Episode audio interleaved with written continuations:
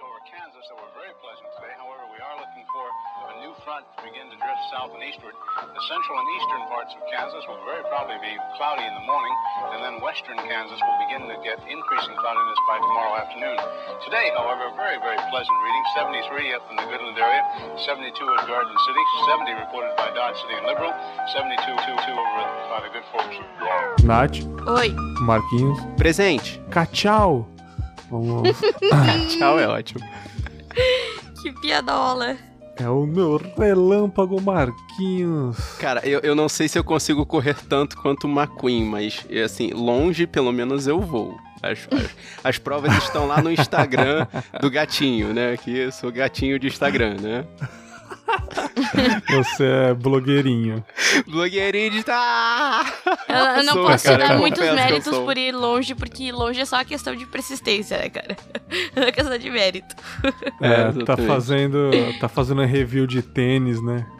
Cara, quem me dera. Vejo muitos canais fazendo... Ar, você acompanha Nossa, Corrida cara, no Ar? Eu acompanho vários, cara. Canal Corredores, Corrida no Ar, Canal Fôlego, o Quilometragem. Todos eles me dão uma inveja mortal, uma vontade de matá-los, todos eles, por terem aquela quantidade absurda de tênis pra testar. Ah, eles são as blogueirinhas de moda de vocês, é isso? É mais ou menos isso aí, cara. É maneiro, assim, que quando eles testam tênis, tudo bem, é moda, mas, tipo, os caras fazem review de maratona e eles conseguem fazer, assim, filmando e parando pra contar a história, eles fazem em menos tempo do que a gente só correndo. O que dá uma raiva absurda. É isso mesmo, cara. Eu lembrei de uma frase aqui que eu sempre tenho ela na minha cabeça desde os 10 anos de idade, né? Que é o de um filme. Eu vou falar, vamos ver se vocês vão saber. Provavelmente o Marcos vai saber primeiro. Porque eu sou velho. Não, porque você é fã. Você vai entender. A frase é a seguinte: as circunstâncias do nascimento de alguém são irrelevantes. É o que você faz com o dom da vida que determina quem você é. Sabe de quem é? Marcos. Caramba, essa frase me é familiar, mas assim, de bate-pronto, não, desculpa aí, ela cara. É nada mais, nada menos do que do Mewtwo em Pokémon, o filme, em 1999. Você foi muito longe, cara. Ele não era ninguém mais, ninguém menos que Albert Einstein. Ele... Adolf Hitler, né, cara? Essa frase... Eu vi esse filme em 2000, 2001, tinha uns 10 anos e por que pareça, eu lembro até hoje, cara, dessa cena. Ele, na última cena do filme, ele comiu do lado, ele vendo que o Ash era um cara bacana. Ele falou, nossa, então as circunstâncias do nascimento de alguém são irrelevantes, é o que você faz com o dom da vida que determina quem você é. E, cara, essa frase é muito boa. Porque tem muita gente que pensa que o tal do propósito que a gente tem na vida é uma coisa que já tá dentro da gente, destinada. A gente já nasce com esse dom. Nossa, eu odeio pensar assim. A gente tem que levar pra vida toda, a gente Isso uma me carreira. Dá agonia pura, cara. É verdade, com certeza. Tem aquele trechinho do Rick and Morty, né? Que o Rick, ele faz uma maquininha. É um robozinho, e ele pergunta qual é o propósito, e é passar manteiga. Isso. Aí ele fica muito triste, porque... Passar manteiga. A razão pela qual ele existe é levar manteiga pro outro lado da mesa, sabe? Sim, sim. Caraca, ali cara. É o destino do robozinho, né? Tem pessoas que acham que essa palavra, o propósito... É um destino, você está destinado a ser aquilo. Eu não quero falar nada aqui que seja direcionado a alguém, mas isso é um maldito ter sido criado por outra criatura. Ela pode escolher o teu destino. Então, se tu acredita Sim, mas aí, que... quando você chega numa certa idade... Claro, claro. Não, mas eu falo, tipo, o Rick no desenho, ele várias vezes ele é um deus. Sabe? Tipo, como no episódio da bateria, ele é um deus, ele criou aquelas pessoas, então ele faz o que quiser com elas, elas morrem a hora que elas quiserem. Sim. Tanto que tem aquele cientista que descobre que o mundo dele só existe pra servir como uma bateria pra um outro mundo que só serve pra ser bateria do carro do Rick. Aí o cara se suicida na hora, porque ele acha que ele não tem propósito. É, exatamente. Por isso que eu não penso muito desse lado, porque eu sou meio cético, então nada me criou pra eu ser nada. Então eu vejo essa palavra propósito com outra palavra um pouco parecida. Eu me propor a ser alguma coisa, né? Propor-se alguma coisa, no caso, é o escolher ser alguma coisa. Então, escolha, ele tá falando, escolha. Eu escolhi ser, eu escolhi fazer, mesmo que seja naquele instante, né? Eu lembro que quando eu era criança, eu queria desde cedo ser policial militar. Desde cedo. Tenho parentes na família, aliás, muitos parentes na família que são. Eu sempre queria, caramba, cara, sempre sonhava. Eu cheguei numa fase da minha vida que eu penso muito diferente. E eu não consigo agir como um policial que tem que agir com a razão, não com a emoção. Eu ajo muito com a emoção. E eu conheci bastante pessoa que trabalha na polícia, e esses caras são os caras que têm que trabalhar no sentido contrário da humanidade comum, né? Exatamente. Enquanto existe um perigo e a pessoa normal tem que correr do perigo, o policial ele tem que correr para o perigo. O objetivo dele é sanar aquela anomalia que é, né, o descumprimento da lei. Então, esse cara tem que ter uma vontade, um propósito muito forte mesmo, porque fere os instintos do ser humano. Com certeza. Então eu falei, cara, isso não é pra mim. Desculpa a sociedade, desculpa a família, mas eu vou cair fora. Eu trabalho numa área parecida, porém um pouco mais segura, e acredito que seja um pouco mais, como eu posso dizer, um pouco mais adequada, um pouco mais justa, né? Porque eu acho que pelo menos aqui no Brasil e em algumas cidades, pior ainda, o salário de um policial não vale a pena o que ele faz. Então, admiro quem tem esse propósito desde criança de ser e quer ser, independente se ganhar pouco, independente se é arriscado, não. Eu nasci pra ser. Admiro. Eu não quero deixar ninguém deprimido, mas já deixando. Eu fui essa pessoa com medicina, cara. Desde criança, sempre foi o que eu quis fazer. Sempre foi o sonho da minha vida. E por questão de faltou grana, faltou apoio da família, faltou eu ser um microgênio, não deu, cara. E eu tive 2 anos de vazio, sabe? Porque eu senti que... Não sabia o que queria fazer. Exatamente, não sabia o que eu queria fazer. Eu achei que a minha vida não valia mais a pena. Qualquer coisa que eu fizesse ia ser irrelevante. Porque o que uma pessoa pode fazer mais relevante do que salvar a vida de outras pessoas? E eu comecei a achar tudo tosco. É um objetivo nobre pra cacete, porque você tem que abandonar a sua humanidade pelos outros, dependendo da situação, né? É um curso que... Você tem que abandonar a sua segurança pela segurança do outro. É quase um policial, que ele vai consumir a tua vida pra tu poder salvar a vida de outras pessoas. Isso é um dos atos mais altruístas que eu já consegui pensar. E eu sou muito essa pessoa de querer me sacrificar pelos outros, sabe? Então, quando deu aquilo, bateu um puta, eu não tenho razão pra existir. E aí entrou a fase do, tipo, da autodestruição, a fase que, tipo, tu caga pra tudo e foda-se. Pô, demorei muito pra, tipo, resetar a minha cabeça e colocar na minha mente que, meu Deus, não deu pra fazer o que eu queria fazer. Isso significa que eu não vou fazer nada o resto da vida? Então, pois é, complicado. Principalmente na adolescência, essa fase que a gente tem que se provar, a gente é muito indeciso nas coisas. Como eu disse, nem todo mundo. Tem gente que desde novo tem aquele propósito. Mas hoje em dia, eu prefiro pensar no, cara, tô trabalhando, tá ótimo. Não é um pensamento de gente fraca. Eu acredito que não, cara. Porque, cara, olha a situação do país, principalmente, cara. Então, eu acho assim, cara, eu tô trabalhando, eu tô estável, no momento tá ótimo. Exatamente, você puxou essa coisa da estabilidade, eu ia falar isso. A questão da estabilidade te abre um leque de outras possibilidades. Porque, assim, eu nunca tive exatamente um propósito forte ou único ou um objetivo certo desde pequeno na vida. Né? Enquanto o Fábio, meu irmão, ele sempre foi muito programático, sabia tudo que ele queria desde pequeno, até a questão não digo exatamente do trabalho que ele faz hoje em dia, mas ele já sabia mais ou menos o que ele queria fazer da vida desde, sei lá, uns 10, 12 anos de idade, o que sempre me fez admirar muito ele pela estabilidade emocional e mental dele. Eu não, cara, eu sempre fui muito... quando eu era mais novo, eu era muito vaquinha de presépio, eu seguia os meus amigos porque eu não me via com um propósito certo. Aí quando eu comecei a namorar minha esposa, aí eu criei o propósito, assim, de juntar uma grana pra poder sair de casa e morar junto com ela. E aí eu fui dividindo a vida, não exatamente num propósito certo, mas em pequenos objetivos que no final das contas que formavam esse propósito de de ter uma vida independente, assim, sabe? Quando eu comecei a namorá-la, eu queria, sabe, arranjar um lugar pra gente. Depois de arranjar o lugar pra gente, eu consegui passar num concurso público, sabe? Que também era um outro objetivo. Quando eu consegui começar a morar com ela, eu estudei, feito um condenado pra poder passar num concurso público. Daí já foi outro objetivo cumprido. E a partir daí foram pequenos objetivos, tipo comprar um carro, comprar uma casa, juntar uma grana pra poder dar uma estabilidade para a gente, assim como ela também tá fazendo. Então, a gente dividiu o nosso propósito em pequenos objetivos. E essa vida de podcasteiro, que eu tenho certeza que vocês também têm, formou um novo propósito na minha vida. Que, com assim, como não tenho uma prole que nem o Fábio tem, o meu objetivo, na verdade, não é me eternizar fisicamente, como o Fábio fez, né? O objetivo dele agora é criar os filhos para eles carregarem o brasão da família com orgulho. Claro. O meu objetivo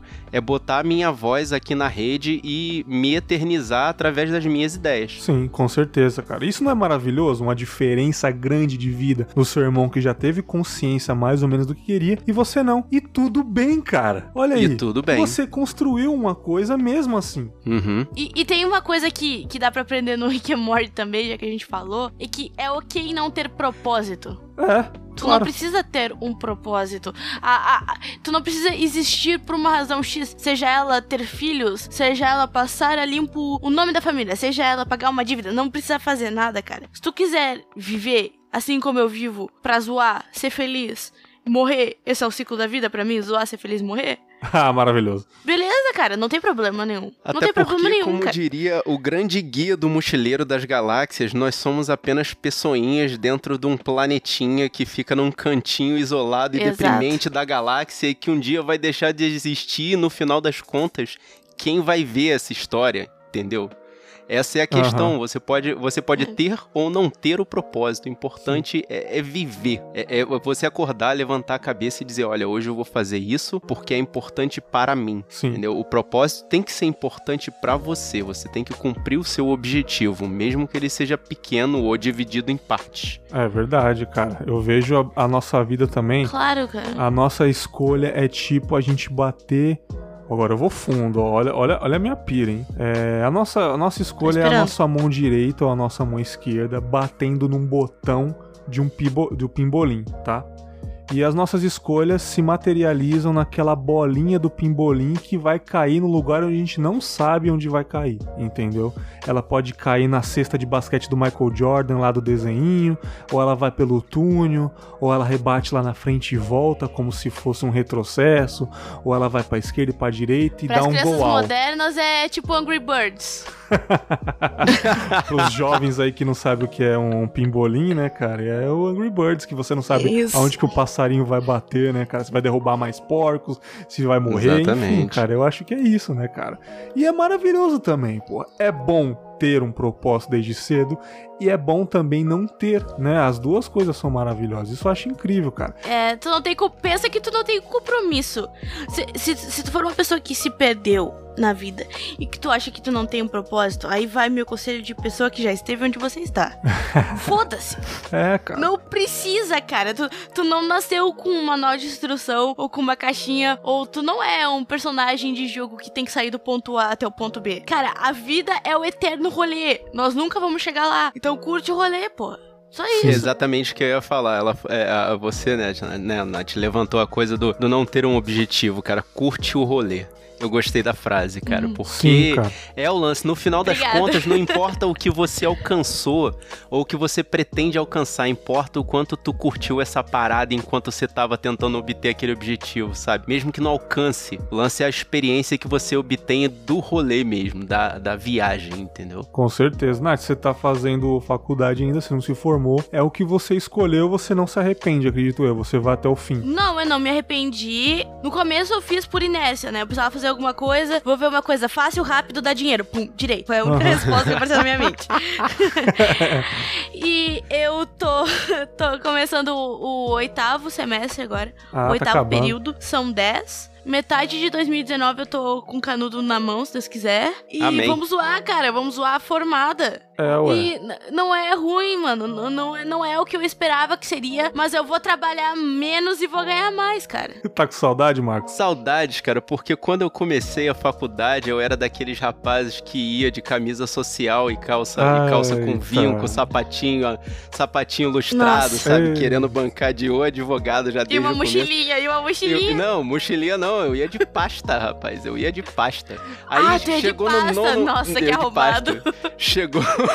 Aí chegou no nono período, eu tava de camiseta de corrida, bermuda quadriculada e chinelo dentro da sala de aula, sabe? Eu já tava... Cara, eu tenho que citar a cafeína aqui, porque essa é uma lição que eu também aprendi. Eu entrei na faculdade de salto alto e eu vou sair de Havaiana. É, cara. Somente nessa área do direito, né, que todo mundo quer se mostrar, né? Uhum, é exatamente isso. A gente, na verdade, é uma faculdade de pavões, cara. Pra mim é bom, porque eu gosto de me maquiar como uma drag queen. Então eu posso ir maquiada, tipo... sombra, rímel, iluminador, tipo, todo o pacote. Parece que tô indo pra uma festa. E aí, uhum. a roupa é camiseta do Mickey, calça jeans rasgada e Melissa. Sabe? Muito bom, cara. Não, mas peraí, você já chegou na parte do estágio. Não, o estágio também é um meio que um retrocesso dessa coisa da... Nossa, do nosso... cara, que inferno essa porra do estágio. A coisa do estágio faz a gente retroceder um pouco nesse estilo de faculdade de direito, né? Que a gente é obrigado a ir de calça e camisa social pra poder atender tipo, o povo, né? Eu passei pelo lance oposto, porque eu comecei a estagiar desde antes de eu entrar na faculdade. Porque a minha mãe tem um escritório de advocacia. Você era sinistra, então. E eu fui obrigada, tipo, quando eu saí do cursinho pra medicina, não, tu fez 18 anos, não passou, beleza, vem trabalhar. Aí eu fui trabalhar, aí eu, tipo, entrei na faculdade porque, tipo, já tô vendo essa porra todo dia, sabe? Desde então eu tô trabalhando, tá ligado? Eu não parei. Sim, cara. E aqui... Agora que eu tô trabalhando num órgão público, eu acho até mais tranquilo do que trabalhar em escritório, cara. Então, tá vendo? Mas essa coisa do órgão público também é uma parada muito maneira que te mostra que ter um propósito é assim, mesmo que na forma de trabalho é muito bom. Porque eu não sei se você vê dessa forma, Nath, e você também, Berg. Mas assim, tá num estabelecimento público, sabe? Tá ali sendo pago pelo Estado pra poder atender o público, é uma satisfação. Pode ser um trabalho chato e moroso, mas é uma satisfação, cara. Você, assim... Pode até não gostar do público que você atende, mas você saber que você está atendendo o público, você está tentando promover o bem-estar do povo, é uma parada muito maneira, é um propósito muito interessante que no fim das contas te traz uma satisfação foda pra caraca. Satisfação é um outro tipo de propósito. Cara, até o trabalho voluntário é um tipo de propósito que eu acho maravilhoso. Se a pessoa tá feliz, se o rolê tá sendo legal, pelo menos momentâneo, é um propósito que a pessoa se sentindo bem, entendeu? Esse presente que ela está vivendo é um propósito legal. É, tu não estar fazendo uma coisa exclusivamente pelo dinheiro é gratificante. Tá, tu tá num escritório, o objetivo daquilo não é ajudar as pessoas, é ganhar dinheiro. Agora, um órgão público, o objetivo dele é ajudar pessoas, sabe? Até porque, e não só aquelas pessoas assim, que estão te pagando. Como alguns colegas meus mais antigos ficam falando, né, e eu acho isso meio uma coisa, eu não vou dizer cancerígena porque seria agressivo demais, mas é um tanto agressivo. Não, mas eu falo, de vez em quando me dá uma raiva fodida de escutar eles falarem assim, eu vou fazer ou não vou fazer, a escolha é minha, porque no final do mês eu ganho a mesma coisa fazendo ou deixando de fazer. Uhum. Não é um filho de uma puta? Com certeza. Um cara desse vem e fala uma coisa dessa, cara. Eu prefiro ir lá e ajudar a pessoa, porque já que eu tô com a minha bunda sentada na frente do computador 8 horas por dia, de segunda a sexta-feira, porra, e eu sei que tem uma fila de gente pra atender, cara, porra, só porque o cara acha que ganha mal ou que ele tá vendo que o Estado tá com problema pra pagar ele acha que tem que repassar esse problema pra população, cara. Eu acho isso do malcaratismo cancerígeno, sim, acho que a palavra é essa. É do malcaratismo cancerígeno, porque esse cara é um câncer dentro do estabelecimento público, entendeu? Sim, cara, com certeza. Pô, cara, então eu acho que esse rolê que a Nath falou foi foda, mano. É, sim. É o lance do rolê, cara. Você tem que curtir o rolê que você tá fazendo. É o lance do rolê, cara. Vamos fazer a analogia do rolê? Tu tá saindo da tua casa pra ir num show que é do outro lado da cidade, tá? E tu mora na cidade grande, tá o congestionamento da porra, e tá no busão com a galera. Vocês vão fazer o quê? Vocês vão ficar todo mundo sentado com um cara de cu um pro outro? Ou alguém vai puxar o pagodinho e vai descer a polar, e aí todo mundo vai começar a zoar ali dentro do ônibus mesmo? É isso que a gente faz, cara. A gente zoa dentro do ônibus. você me fez me lembrar de duas situações de rolê que, assim, foi meio derrota, mas no final das contas eu achei foda pra caralho. Uma foi com a minha mãe, cara, 1997. Eu fui levar a minha mãe junto com meu irmão e um amigo dele. Pois é, pra você ver, eu já tinha lá meus 17 anos. Fui levar a minha mãe pro show do Mewtwo no autódromo de Jacarepaguá, aqui no Rio de Janeiro. E aí, a minha mãe, na primeira música, começou a passar mal, começou a sentir falta de ar e essas coisas todas. Eu tive que levá-la pra longe da galera. Puta, a gente teve que voltar pra casa, um trajeto de umas 4 horas andando, sem ônibus, sem táxi, sem nada. E, porra, no final das contas, mesmo eu tendo perdido 99,9% do show e ter que levar a minha mãe praticamente carregada nos braços pra casa, eu achei o rolê foda pra caralho, porque eu falei assim, caralho, eu andei 12 quilômetros, 4 horas seguidas, mas eu cumpri o meu objetivo daquele momento ali, que foi levar a minha mãe e trazê-la viva do show, cara. Isso foi muito importante. Cara, maravilhoso. E a segunda parada foi 2001, no Rock in Rio 3, que no final do show, assim, a gente perdeu o último ônibus, a minha esposa e eu, pra poder voltar pra casa. A gente dormiu no gramado da cidade do rock mesmo, foi acordado pelo Gari, dizendo, já tá fechando a cidade do rock, a gente é obrigado a mandar vocês embora. A gente pegou um ônibus que tava começando a rodar no início do dia pro pessoal que tava levando o trabalhador já pro trabalho. Eu levei minha esposa pra escola, porque depois da escola, da aula dela, ainda tinha que ir pro estágio, porque a gente fez ensino médio técnico, né? E aí ela tinha que sair da aula direto pro estágio. Eu levei ela junto, fui lá junto com ela, voltei pra casa. A gente tava cinza de lama, cara. A gente tava de lama, de cima e embaixo. Mas mesmo assim, a gente achou um rolê muito maneiro e, sabe, valeu a pena passar aquela noite e sofrer aquele sofrimento todo no dia seguinte, ficar com aquela cara de derrota na escola e nos estágios, mas valeu muito a pena, sabe? Valeu a pena curtir aquela noite, cumprir aquele objetivo de chegar vivo em casa de novo. Cara, maravilhoso, cara. Antigamente, eu tô exercitando muito esse negócio de, às vezes eu tô numa situação em que eu tô com receio de fazer algo ou fazer. Aí eu penso, cara, eu tô com vontade de fazer. Vamos fazer? Aí sem pensar eu dou aquele impulso e faço. Às vezes eu quero perguntar alguma coisa pra alguém, mas eu tô meio assim. Aí eu faço sem pensar. Vai, levanto e vou fazer. Aí a pessoa responde. Então deixa eu citar uma frase célebre aqui também. Eu sou muito viciado numa franquia de jogo chamado Persona. Todo mundo me conhece, sabe disso. Puta, Persona, adoro. Japonês. Caralho, porra, adoro, mano, esses jogos, cara. Já te amo. Pois é. Persona e Kingdom Hearts, quem gosta já é meu brother. Tô viciado em Persona 4 pra PS Vita, cara. Tô viciado, cara. Cara, sim. Muito bom. Meu PS Vita morreu, mas ele teve uma vida plena, porque eu joguei umas 4 walkthrough, cheguei a bater 600 horas. Mas, nossa, ó, eu tive mais de 3.000 horas no Persona 3. Então, vem comigo que eu sou pró.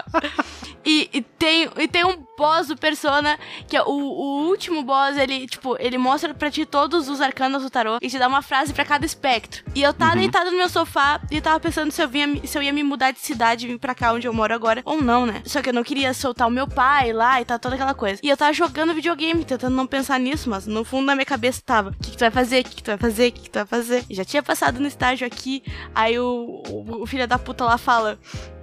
Somente na face do medo puro que um indivíduo pode crescer. Puta, eu olhei pra aquilo. Que frase, mano. Falei, vamos. É. E agora sempre, quando eu fui começar a ir na nutricionista, que pra mim é um grande tabu ter que aceitar o fato, eu estou obesa e preciso emagrecer, eu estou doente, eu pensei na mesma coisa, cara. E agora sempre que eu vou fazer uma coisa nova, eu penso nessa frase e eu não tremo mais.